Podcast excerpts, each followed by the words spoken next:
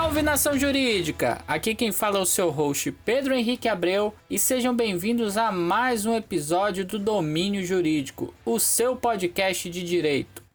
E no episódio de hoje trago a segunda parte da nossa conversa sobre o início da era LGPD, juntamente com o Diogo Gabriel Fernandes, o Leandro Figueiredo e o Guilherme Celestino. Eles fazem parte da F2 Advocacia Digital, um escritório inovador no ramo. E para o episódio de hoje, nós vamos falar de outras particularidades a respeito do início da era da Lei Geral de Proteção de Dados. O impacto que ela traz para a sociedade, para o sistema normativo brasileiro, tal qual as perspectivas que podemos analisar sobre a aplicação dessa lei no Brasil e como a gente pode analisar o mercado, seja a atividade da advocacia, como os novos operadores de direito, os estudantes que porventura querem galgar nessa área do direito digital, sobretudo da LGPD.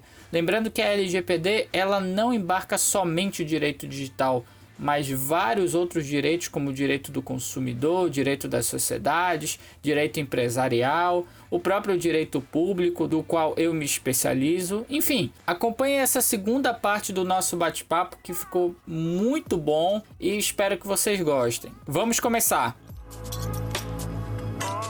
Bom, quero falar sobre o impacto da LGPD na sociedade brasileira. A gente fala justamente que visa proteger dados, é, dados pessoais das pessoas, e, e, a gente tem que entender também os dois lados da moeda. Eu vejo da seguinte forma: ao passo de que precisamos proteger os dados pessoais, nós precisamos também verificar, como vocês já disseram anteriormente, a, a, qual a estruturação que as empresas devem ter, sejam elas de pequeno ou de grande porte.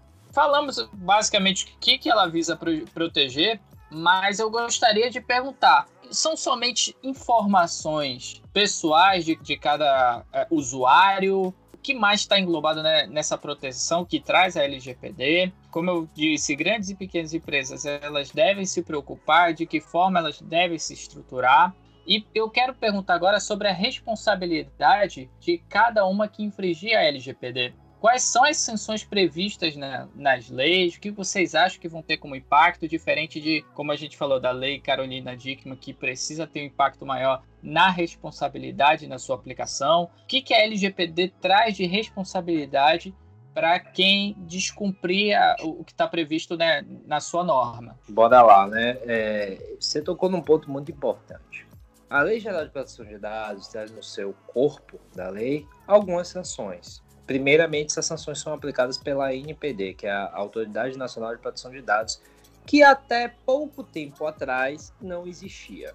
Foi criada às pressas, mas não tomou corpo ainda. Inclusive, muitos aspectos dependem de posicionamentos da NPD. A NPD está para fiscalizar as empresas, assim como o Banco Central fiscaliza as instituições financeiras. Você tem ideia de qual é a importância da NPD aqui no Brasil. Então, assim, na lei nós temos um rol de sanções administrativas, que vão desde a advertência, ter a multa simples, que é ter limitada a determinada porcentagem de faturamento da empresa, tem também a multa diária, que é limitada a 50 milhões ao dia. Tem a obrigação de publicizar que a sua empresa cometeu a, aquela infração e teve um vazamento, que para mim essa daí é a pior, pior que a, a, multa diária, porque isso vai acabar com sua credibilidade de empresa.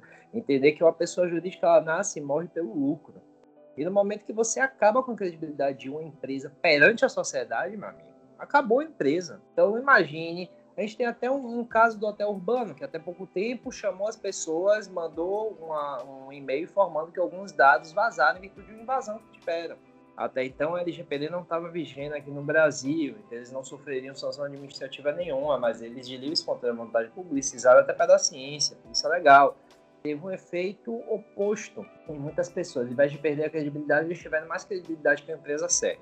Então, assim, fora isso, nós temos também a, a eliminação né, do, do, banco de dados da empresa por conta de determinação administrativa da NPD. Essas são algumas do, dos, das sanções que estão previstas, né? A NPD ela vai agir de forma mais branda com empresas menores. Por quê? Porque uma empresa menor ela não tem a mesma capacidade ativa de investir em segurança de informação, em tecnologia de informação, e ele teria que ter o básico é, da proteção de dados pessoais. Nós vimos isso com a questão do compliance no Brasil, que chegou aqui com aquela moda de compliance, que era anticorrupção, e nós, na realidade nós sabemos que compliance tem vários viés, né? não só anticorrupção, e tem muitos benefícios também. Existe, inclusive, é uma fiscalização quanto ao compliance, e que ele é mais brando em empresas que têm uma capacidade ativa menor. Por quê? Porque eles não dispõem de tantos recursos para poder implementar algo tão sofisticado e uma performance muito alta por conta do próprio tamanho. Mas pensando um pouco fora da caixa, você acha mesmo que vai parar por aí a questão dos problemas por conta de vazamento de dados, má utilização de dados, a não, não apresentação e assinatura de um termo de consentimento para coleta, armazenamento e utilização por parte das empresas? Claro que não, meus caros. O judiciário vai sofrer. O judiciário vai sofrer, mas a gente, né, nós, advogados da nossa classe, tem que sorrir. Por quê? Porque imagine a enxurrada de ações consumeristas. Quantas centenas de milhares de pessoas vão querer processar operadoras principalmente por receber ligações, aquela velha mensagem de SMS da MRV vai acabar. Se não acabar, vai tomar processo. Não pode utilizar dado sem termo de consentimento, meu amigo. Isso já é dando moral na hora. Isso é simples. Nós vamos ter aí um, um período na advocacia e é, é, o que eu costumo dizer, nós estamos vivendo não a advocacia 4.0, já passamos da advocacia 4.0. Nós estamos na advocacia 5.0, meus caros. A era do cyberespaço tudo está cada vez mais automatizado. E por conta disso, de uma lei que ela é voltada para proteção da intimidade, da privacidade dos dados, simplesmente o judiciário vai receber enxurrada de ações em diversos polos, em diversas áreas. Não só consumerista, trabalhista também. Imagine que você, dono de determinada empresa, acaba vazando que um dos seus colaboradores é soro positivo. Simplesmente você vai expor ele ao ridículo, as pessoas podem, porque existe sim um preconceito, virar as costas para ele, não querer respirar, ter o mesmo ar que ele respira. E você vai ser duramente penalizado pela justiça do trabalho. Então, assim, é importante a gente pensar, né? Futuramente, eu ouso aqui dizer nesse podcast que fique gravado, futuramente haverão impactos severos no direito penal por conta de dados pessoais, meus caros. Haverão. Então, assim, as empresas têm que pensar que não é só o administrativo não é só o dinheiro de multa que eles vão ter que pagar. Não é só o dano moral, né, DG?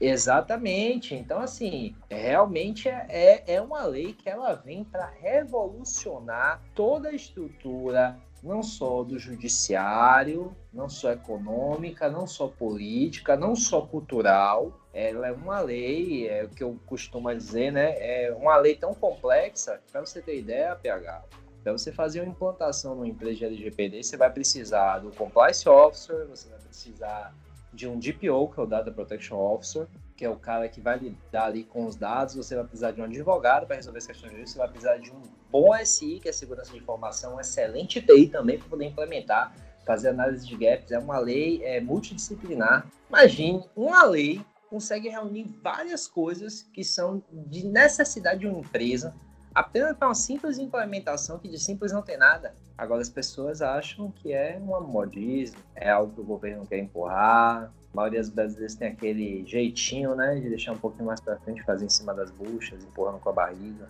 E isso vai trazer sérios prejuízos. Tô aqui falando para ficar gravado, né? E futuramente vão dizer, pô, aquele advogado meio louco, falou tal coisa no podcast que eu ouvi de doutor Pedro Henrique lá, assim, assim, assado. Pois é, gravado. E não, não é somente a questão administrativa, são várias outras questões e várias outras áreas que serão afetadas. Eu sigo também a linha do Diogo, Gabriel, especificando que na realidade a lei ela visa trazer uma cultura para o Brasil relacionada à proteção de dados, porque na realidade a gente não tem essa cultura, né? É uma cultura que infelizmente na nossa, nossa sociedade ela é muito negligenciada. Enquanto nas sociedades americanas, europeias, é uma coisa que se traz desde, como eu citei anteriormente, do século XIX, aqui basicamente surgiu por agora. Então a gente tem muito essa negligência quando, quando se trata de consentimento relacionado a dados, compartilhamento e afins. Quando você traz para o ideal das médias e grandes empresas, ou melhor, das pequenas e, e médias empresas, a gente traz uma preocupação muito grande com a questão das sanções, que na realidade servirão mais como uma mídia educativa, né? Porque o, o, que, o, que, o que o empresário teme, é, de todo modo, seria, é a questão realmente do impacto no financeiro, no seu bolso, né? Muitas vezes a gente sabe que uma mera sanção educativa, por assim dizer, não, não surte um efeito necessário para poder se adequar àquela nova realidade. E as empresas têm que buscar se adequar de uma maneira ou de outra.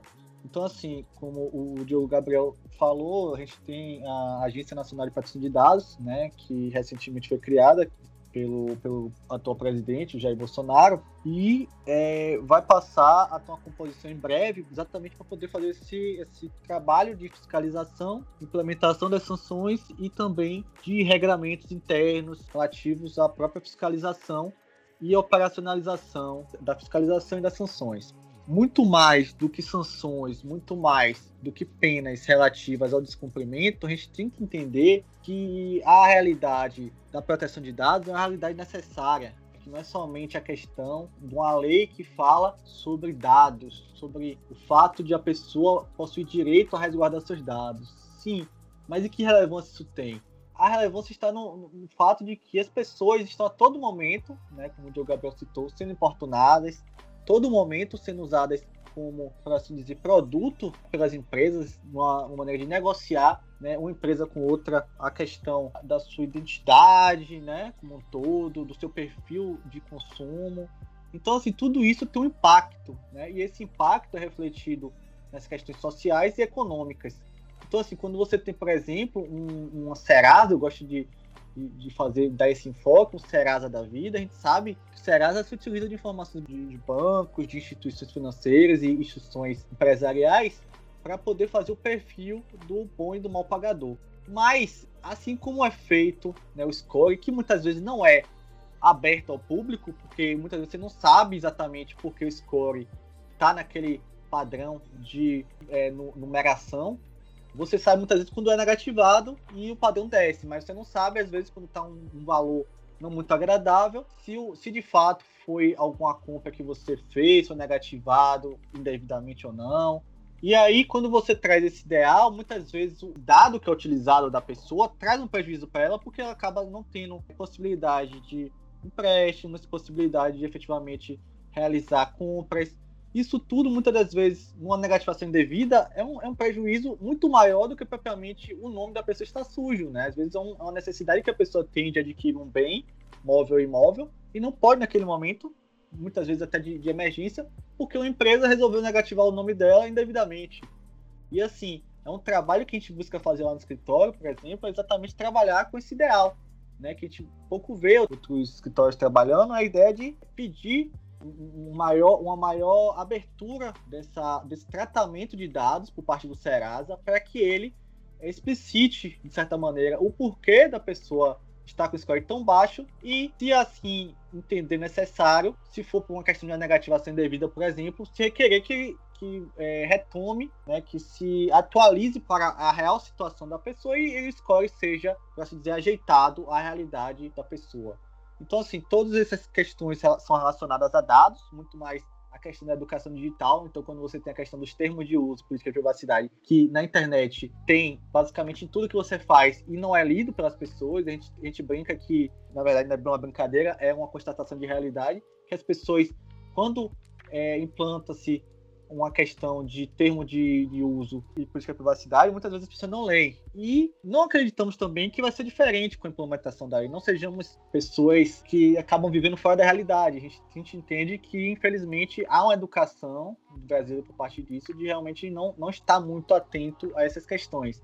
Mas, quando você traz uma lei que enrijece e que aplica punições para quem descumpre é, de maneira efetiva a aplicação de certos requisitos contratuais que trabalham com, por exemplo, a questão do princípio da vontade, né, real da pessoa. Então, assim, você traz uma maior segurança legal, por assim dizer. Então, não é necessariamente aqueles contratinhos que você vê na internet, que ninguém lê e vai passando e vai dando li aceito, né? Li concordo, muitas vezes sem ler. Agora, necessariamente, é, muitas das vezes a pessoa tem que selecionar o que efetivamente quer ou não para o seu contrato. É possível, vai ser possível efetivamente selecionar o que é interessante para ela ou não naquele contrato. Então assim, vai ser algo muito mais bilateral do que unilateral, do que como é feito atualmente, que é basicamente a pessoa ou você aceita ou não, ou você usa o, o produto ou não. Então assim, traz muito mais é, uma flexibilidade, um crescimento de poder de atuação do, do usuário dentro do, do ambiente econômico é, da internet e fora dela também, né? Porque não sejamos hipócritas, por assim dizer, né? Não sejamos crédulos o bastante para saber que, para entender que nem todas as empresas estão plenamente atualizadas ao, à realidade digital. Sabemos que também tem muitas empresas que ainda se abastecem, se, se movimentam através de dados físicos, né? São dados em papéis físicos, né? Aquelas estantes cheias cheio de pastas e tudo mais. Então, assim, todos esses dados, de certa maneira, também são necessários para poder se exercitar a própria lei e apontar em uma fiscalização o cumprimento dela ou não. Então, assim, é uma preparação que as empresas têm que ter, é uma realidade nova que está se implantando, mas uma, uma preparação necessária, porque, na realidade, está buscando trazer muito mais benefícios, tanto para as pessoas quanto para as empresas, porque as empresas também terão muito mais respaldo legal quando da utilização desses dados, né, ter uma, uma maior segurança do que efetivamente tem nesse momento. Então é basicamente isso. Pessoa, as pessoas têm que ter em mente que a Lei Geral de Proteção de Dados não vem para diminuir, mas sim para acrescentar. Perfeito, Leandro. É, você falou um, captei um ponto da sua fala que é justamente a mudança de postura que as pessoas precisam ter para não só ter o conhecimento, mas também não conhecer a estrutura digital, mas conhecer seus próprios direitos. É algo que o DG falou anteriormente sobre educação digital. E eu concordo com ele, eu concordo contigo. É, realmente, a, a, educação digital no, no Brasil, em vários aspectos, ela é inexistente. Eu quero pedir para o Guilherme falar também sobre o impacto da, da LGPD na nossa sociedade, mas eu quero pedir um, um, um, um ponto específico para ele, que é a sua especialidade, sobre as startups. Eu quero perguntar, Guilherme, existe alguma diferença agora na criação e desenvolvimento das startups pré e pós LGPD?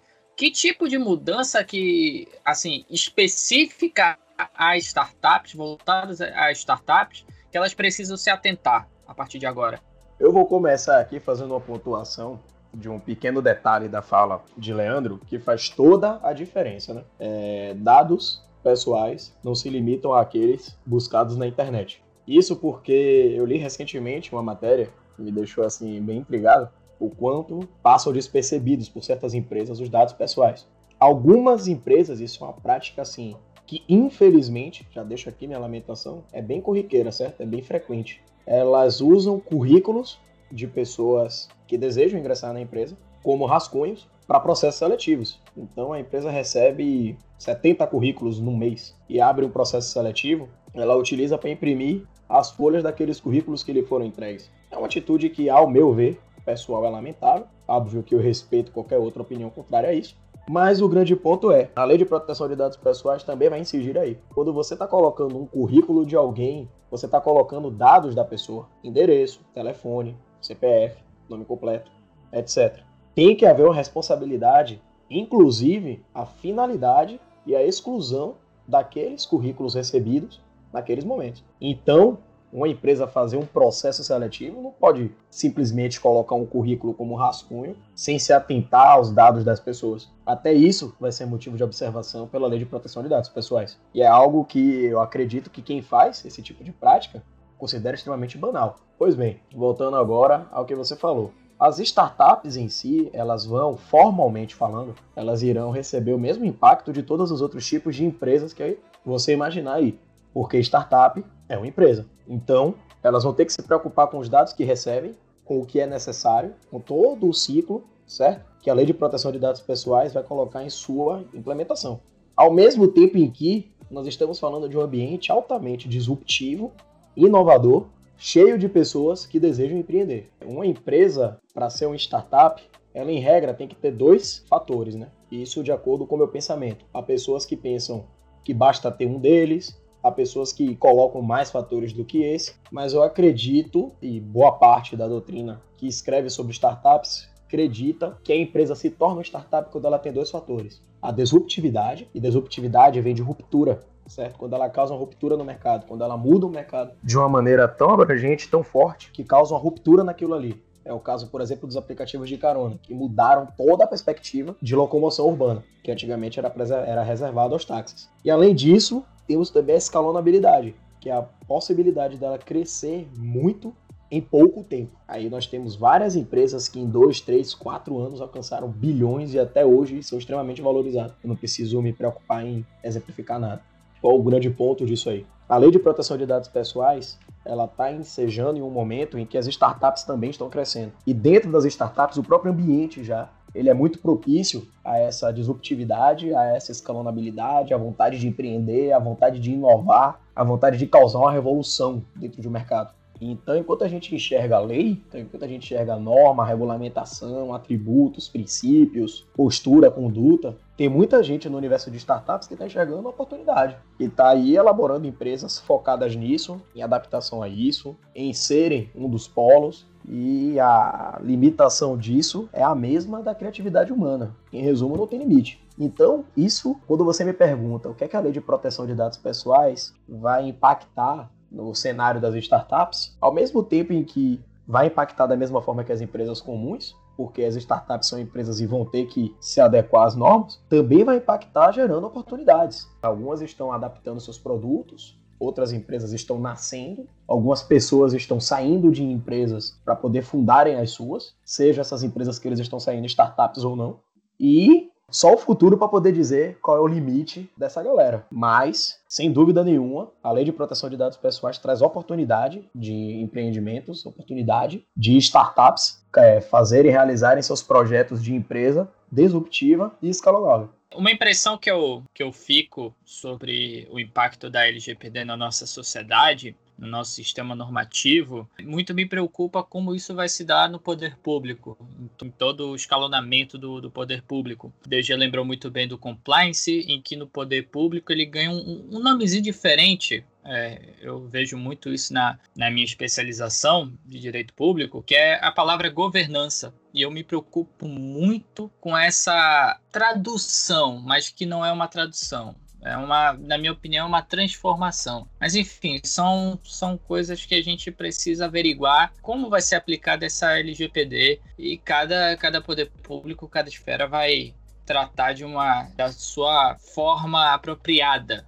Enfim, passamos já para a conclusão desse nosso episódio é, incrível, sinal. Quero dizer isso para vocês, meus amigos e meus convidados e para os nossos ouvintes eu quero ponderar as perspectivas da LGPD a longo prazo. E eu quero deixar um questionamento para cada um de vocês. Como a gente já teve essa ordem do DG, depois o Leandro, depois o Guilherme, eu vou fazer uma pergunta para cada e os outros dois podem ficar à vontade para querer, enfim, comentar a respeito sobre isso, se tratando das perspectivas. DG, quero te perguntar o seguinte: em relação a uma vez vigorando a LGPD no nosso país, isso trará um aumento nas demandas judiciais, nas extrajudiciais, ou vai diminuir os conflitos?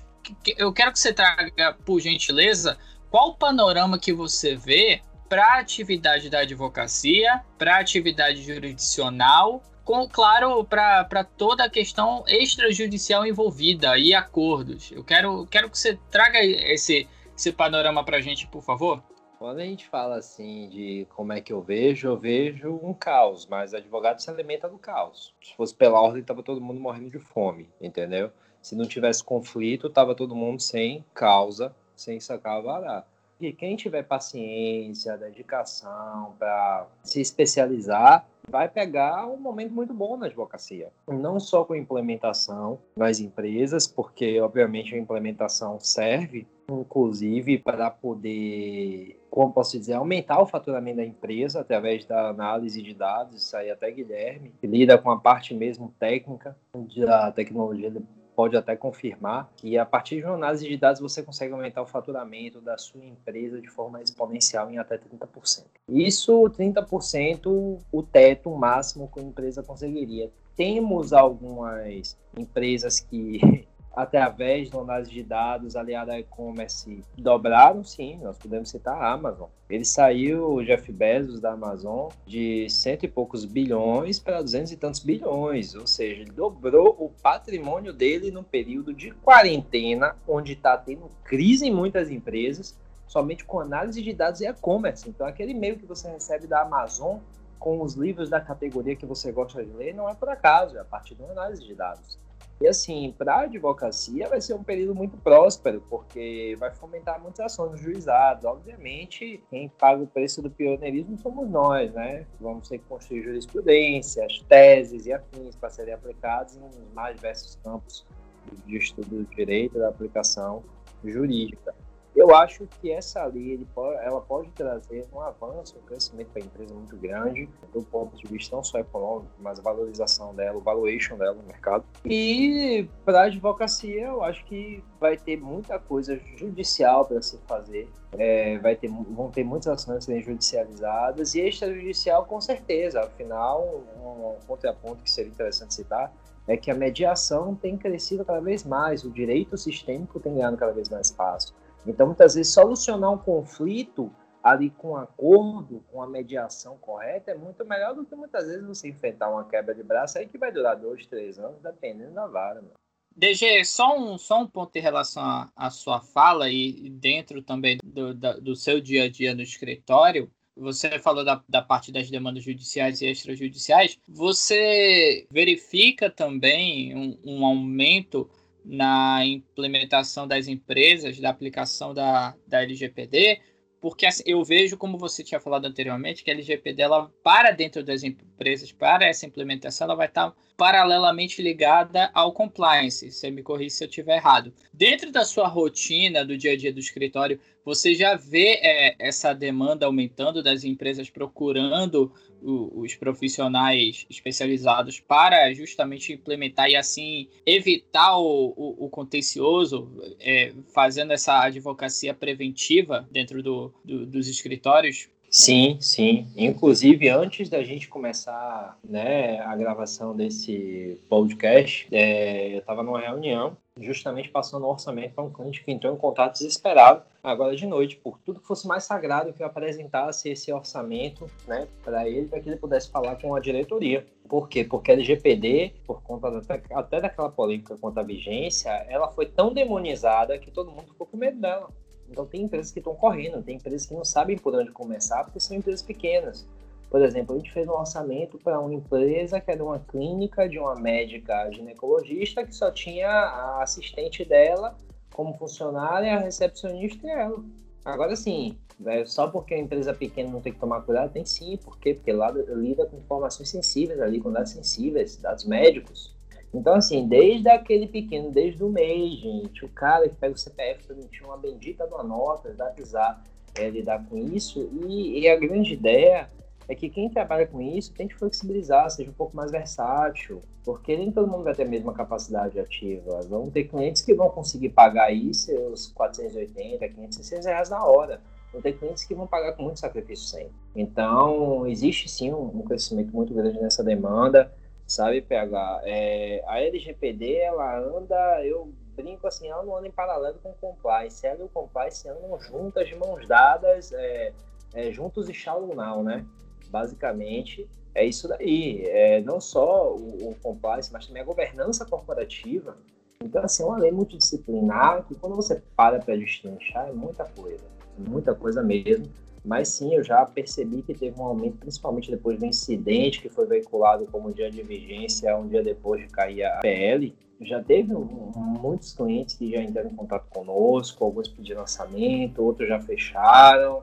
Tem gente que está querendo pagar para ver quando chegar mais próximo, a gente vai cobrar o dobro, porque é assim que funciona. Você quer mais atenção em cima das buscas, você vai ter que pagar mais. E, assim, isso passando até para quem está ouvindo de forma muito fria como é que você, profissional, tem que agir, entendeu?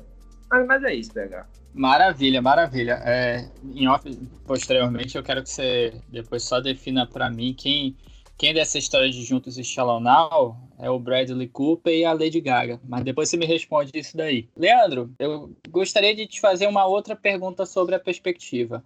Sobre a LGPD, hoje, com, com o texto que ela tem, a gente, claro, não não tem a, a sua aplicação imediata, mas a gente já consegue enxergar alguns reflexos. É, na sua análise preliminar, no dia de hoje, dessa gravação, você considera a lei hoje perfeita, o, o seu, a, o seu texto normativo perfeito?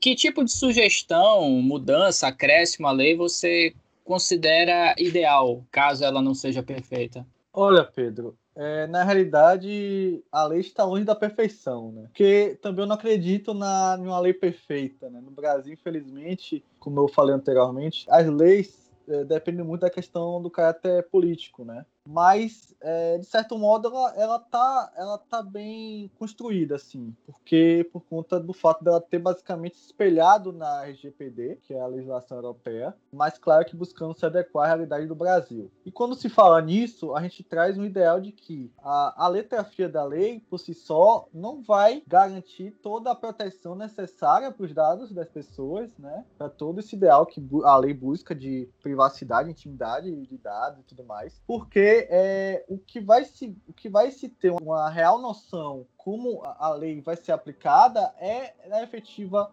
a atuação da NPD no, nos casos práticos, né, da fiscalização e aplicação das sanções, e posteriormente como o próprio Diogo Gabriel falou, da questão das é, decisões judiciais que vão ser impetradas, que vão ser é, despachadas pelos juízes e, e, e, embargadores e afins, para se ter uma real noção de como essa ideia de proteção de dados vai ser aplicada no país. Então vai, vai, vai ter muito essa ideia de realidade brasileira, de realidade nossa, de proteção de dados, como é que vai ser, começar a ser aplicado, exatamente porque a gente já não, a gente não tem uma realidade de proteção de dados, a gente tem algo muito escasso nesse sentido. E aí, a partir desse, desse viés, acredito que a lei sim possa ser melhorada nesses, aspectos, mas claro que não necessariamente com a criação de novos artigos, mas propriamente com um regramento interno da ANPD que possa efetivamente criar diretrizes práticas para que as empresas possam se adequar e possam efetivamente cumprir os ditames da lei.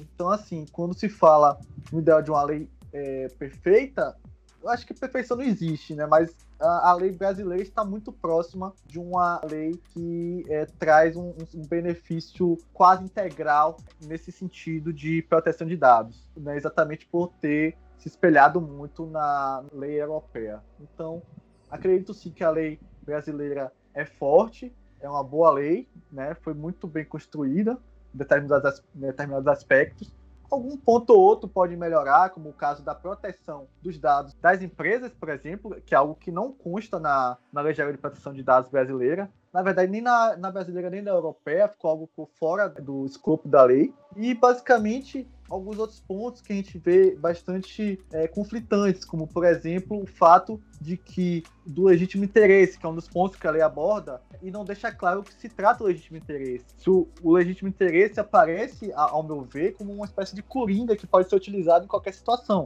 E o que é o legítimo interesse? É basicamente uma ferramenta, é um conceito utilizado na lei para você justificar a coleta de determinados dados sem necessariamente precisar contar com a concessão expressa do detentor daqueles dados. Então, algo bastante preocupante em determinados aspectos, porque enquanto a lei não trazer expressamente do que se trata é, essa questão de legítimo interesse, ela vai, vai trazer um ideal epistemológico em que as pessoas vão poder interpretar da maneira que bem entenderem e vão aplicar isso em suas empresas, na, no cumprimento das leis, da maneira que melhor entenderem é, necessário. E aí vai ter algo é, relativo a um conflito, muitas vezes de interesses, e assim, que vai ser efetivamente ter que ser solucionado pela fiscalização e aplicação de sanções pela NPD.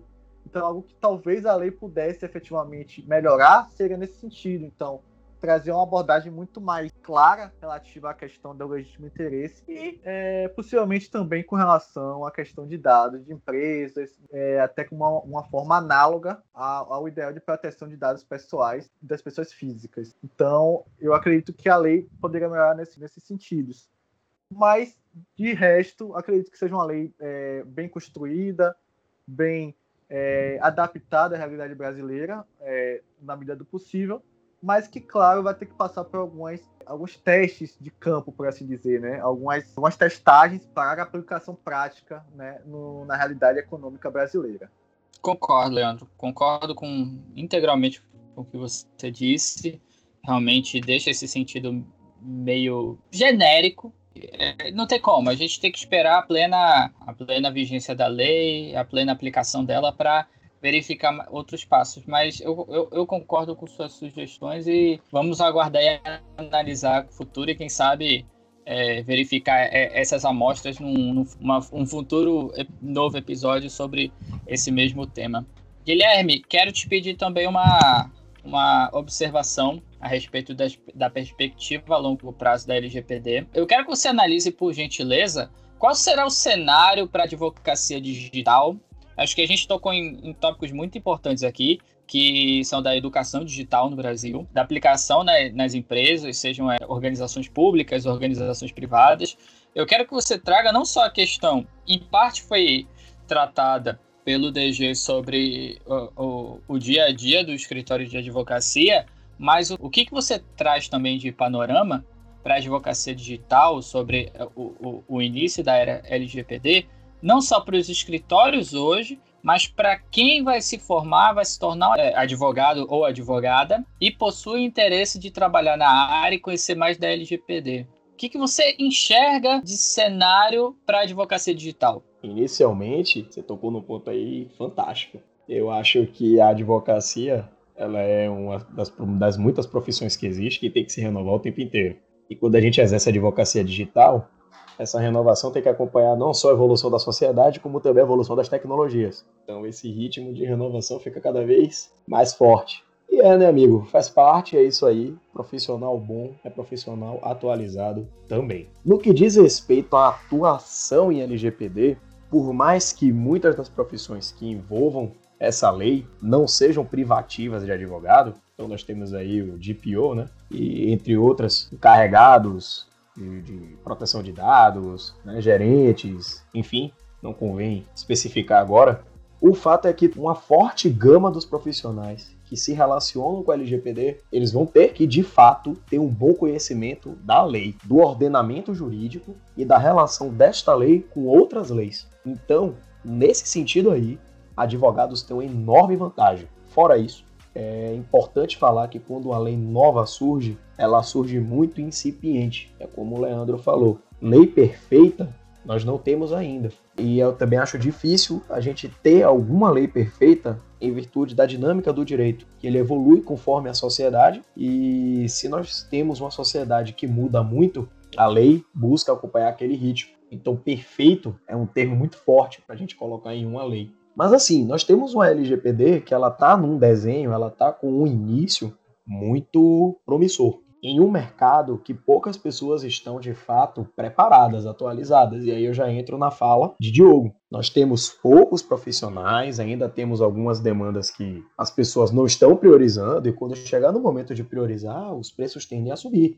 A demanda por profissionais especializados também tende a subir. A procura por esse tipo de serviço tende a subir. E também é importantíssimo lembrar uma coisa aqui fundamental. A LGPD não é uma coisa que você vai observar em um momento, implementar na sua empresa e depois esquecer que ela existe. Não. A atuação de vários profissionais ligados à lei de proteção de dados pessoais, ela é contínua. Então, esses investimentos, essas, esses profissionais que estão para ser contratados, eles deverão ter uma continuidade na empresa justamente para que ela se mantenha adequada a essa lei. E aí a demanda só tende a subir em uma sociedade que até o momento não está ainda priorizando algo que poderá sim ter consequências seríssimas no futuro. Em resumo, é um mercado que ele com certeza irá se mostrar forte, ele é um mercado que também não tem como ser evitado, e é um mercado que até o presente momento está muito pouco explorado. Então eu vejo uma fórmula excelente para estudantes de direito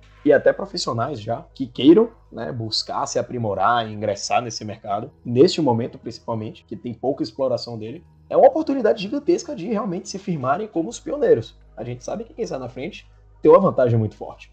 Pessoal, eu estou muito impactado pela participação de vocês. Realmente foi conforme a, a, a proposta que eu fiz para vocês trazer conteúdo jurídico, mas de uma maneira muito muito mais leve, de uma, uma pegada um pouco extrovertida, para justamente analisar de uma maneira pura, de uma maneira objetiva, real, dentro da, da ótica que acontece hoje da advocacia digital, o, o que a gente pode esperar da LGPD, quais os reflexos que ela já trouxe, não só para o sistema normativo brasileiro, mas também para a nossa sociedade. E eu quero agradecer imensamente a participação de vocês, meus amigos. Quando eu fiz o convite, eu já fiz o convite seguro que ia ser aceito pelas pessoas que vocês são para mim desde, desde que eu, eu os conheço e muito feliz de poder realizar esse projeto e iniciar ele com vocês.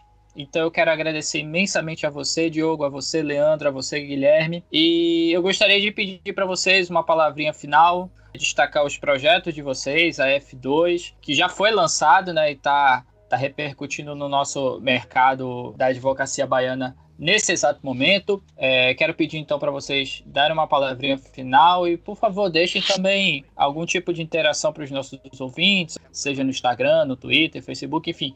Fiquem à vontade para falar com, com, com os nossos ouvintes.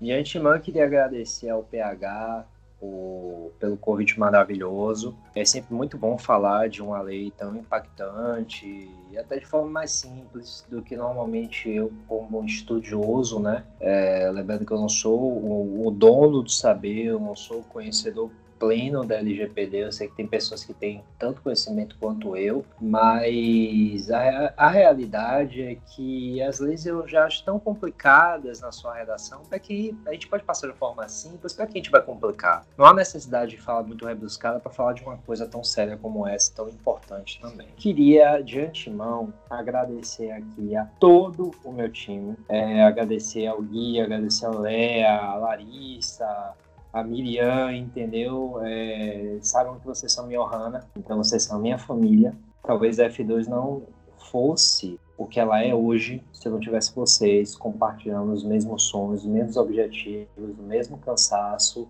entender da mesma motivação diária. Então, acho que antes de tudo agradecer a minha equipe, depois agradecer a meu sócio, né, que idealizou esse escritório um pouco diferente, como a gente diz aqui em Salvador, né, diferenciado, com uma proposta bem disruptiva, algo que veio para poder quebrar paradigmas, é uma nova forma de fazer advocacia. E agradecer a todos os ouvintes, novamente ao PH, pelo trabalho maravilhoso que ele está desenvolvendo. Está desenvolvendo um trabalho muito incrível. Tenho certeza que esse, esse conteúdo e os próximos conteúdos terão um grande valor para todos. Espero que na minha fala eu consiga ter passado um pouquinho do que eu sei para vocês. Bem, o meu Instagram é o dgfernandes.adv. O Instagram da F2 é o arroba f2.adv.br. E no mais é isso, pessoal. Qualquer dúvida que vocês tiverem e afins, podem ter contato com a gente, tá certo? Grande abraço. Bom, Pedro, eu gostaria de agradecer primeiramente a você pelo convite pela brilhante é, ideia que foi trazer nós três aqui para discutir um tema tão importante quanto a LGPD, um tema tão atual. E agradecer também aos meus companheiros, ao Diogo Gabriel, meu sócio, ao Guilherme, também meu parceiro de, de, de vida aí, de, de estrada. Né? Nos conhecemos também há bastante tempo e juntos temos estudado é, e desbravado esse magnífico mundo aí que é o direito digital. Então, assim, eu gostaria realmente de agradecer a oportunidade e dizer a todos, assim, como palavra final, assim como o, Gabriel, ele, ele citou em determinados momentos, assim, que se você uh, é jovem advogado, se você ainda está entrando nesse, nesse mercado que é advocacia, vislumbre o direito digital como um caminho de entrada, possível caminho das pedras, porque é uma área relativamente nova, né, que traz todo um panorama a ser seguido, né, em diversas áreas do direito, com uma ponte que, que constrói né, ligações entre as diversas áreas do direito, e algo que é necessário para uma realidade atual de tanta implementação de tantas tecnologias revolucionárias, inovadoras, disruptivas, né, como gostamos de, de falar, e basicamente é, é, um meio de se é, renovar cada dia mais a advocacia, né, o direito como um todo, a uma realidade atual que a sociedade está cada vez mais digital. Então, assim, a advocacia, o direito como um todo, não poderia ficar de fora, não poderia deixar de se adequar a essa realidade. Então, a advocacia digital, o direito digital como um todo, traz esse ideal de adequação. Vou deixar aqui é, as minhas redes sociais, Instagram, Facebook, são o meu arroba, é adv Leandro Figueiredo. E também gostaria de deixar as redes sociais do, da F2, né, que é f2.adv.br, tanto no Instagram e no Facebook.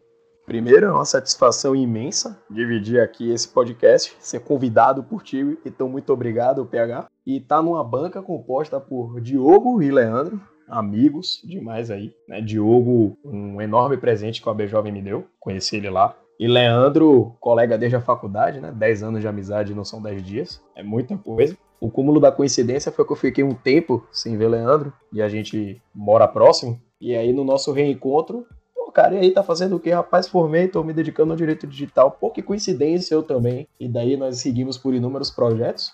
E aí depois nessa estrada conhecemos Diogo aí já também há um bom tempinho e agora um dos novos projetos que nós estamos envolvidos, no caso nós três, é a F2, muito bem apresentada. Sempre que, que possível, vai ser uma honra, uma satisfação participar do seu programa. Muito obrigado pela oportunidade e também vou deixar um recado para os novos, para aqueles que estão desejando chegar agora no direito digital. Ele é um ramo que ele é do futuro, eu não nego isso é um ramo do direito que tende a crescer bastante com o futuro, mas ele também já é do presente. Então, novas pessoas são muito bem-vindas. A gente acha que doutrina, né, discussões, trabalhos, workshops, monografias, livros, tudo isso são muito importantes para o crescimento e desenvolvimento de qualquer ramo do direito. O direito digital não é diferente. O mercado de lei de proteção de dados pessoais realmente ele é muito incipiente, muito promissor e ele também é uma realidade arroba Gui Celestino 1, lá na, no Instagram, nas principais redes. Gui Celestino, é como normalmente assina. E no que precisarem, podem contar comigo. Chama lá, manda mensagem, eu respondo. Então, muito obrigado pela participação.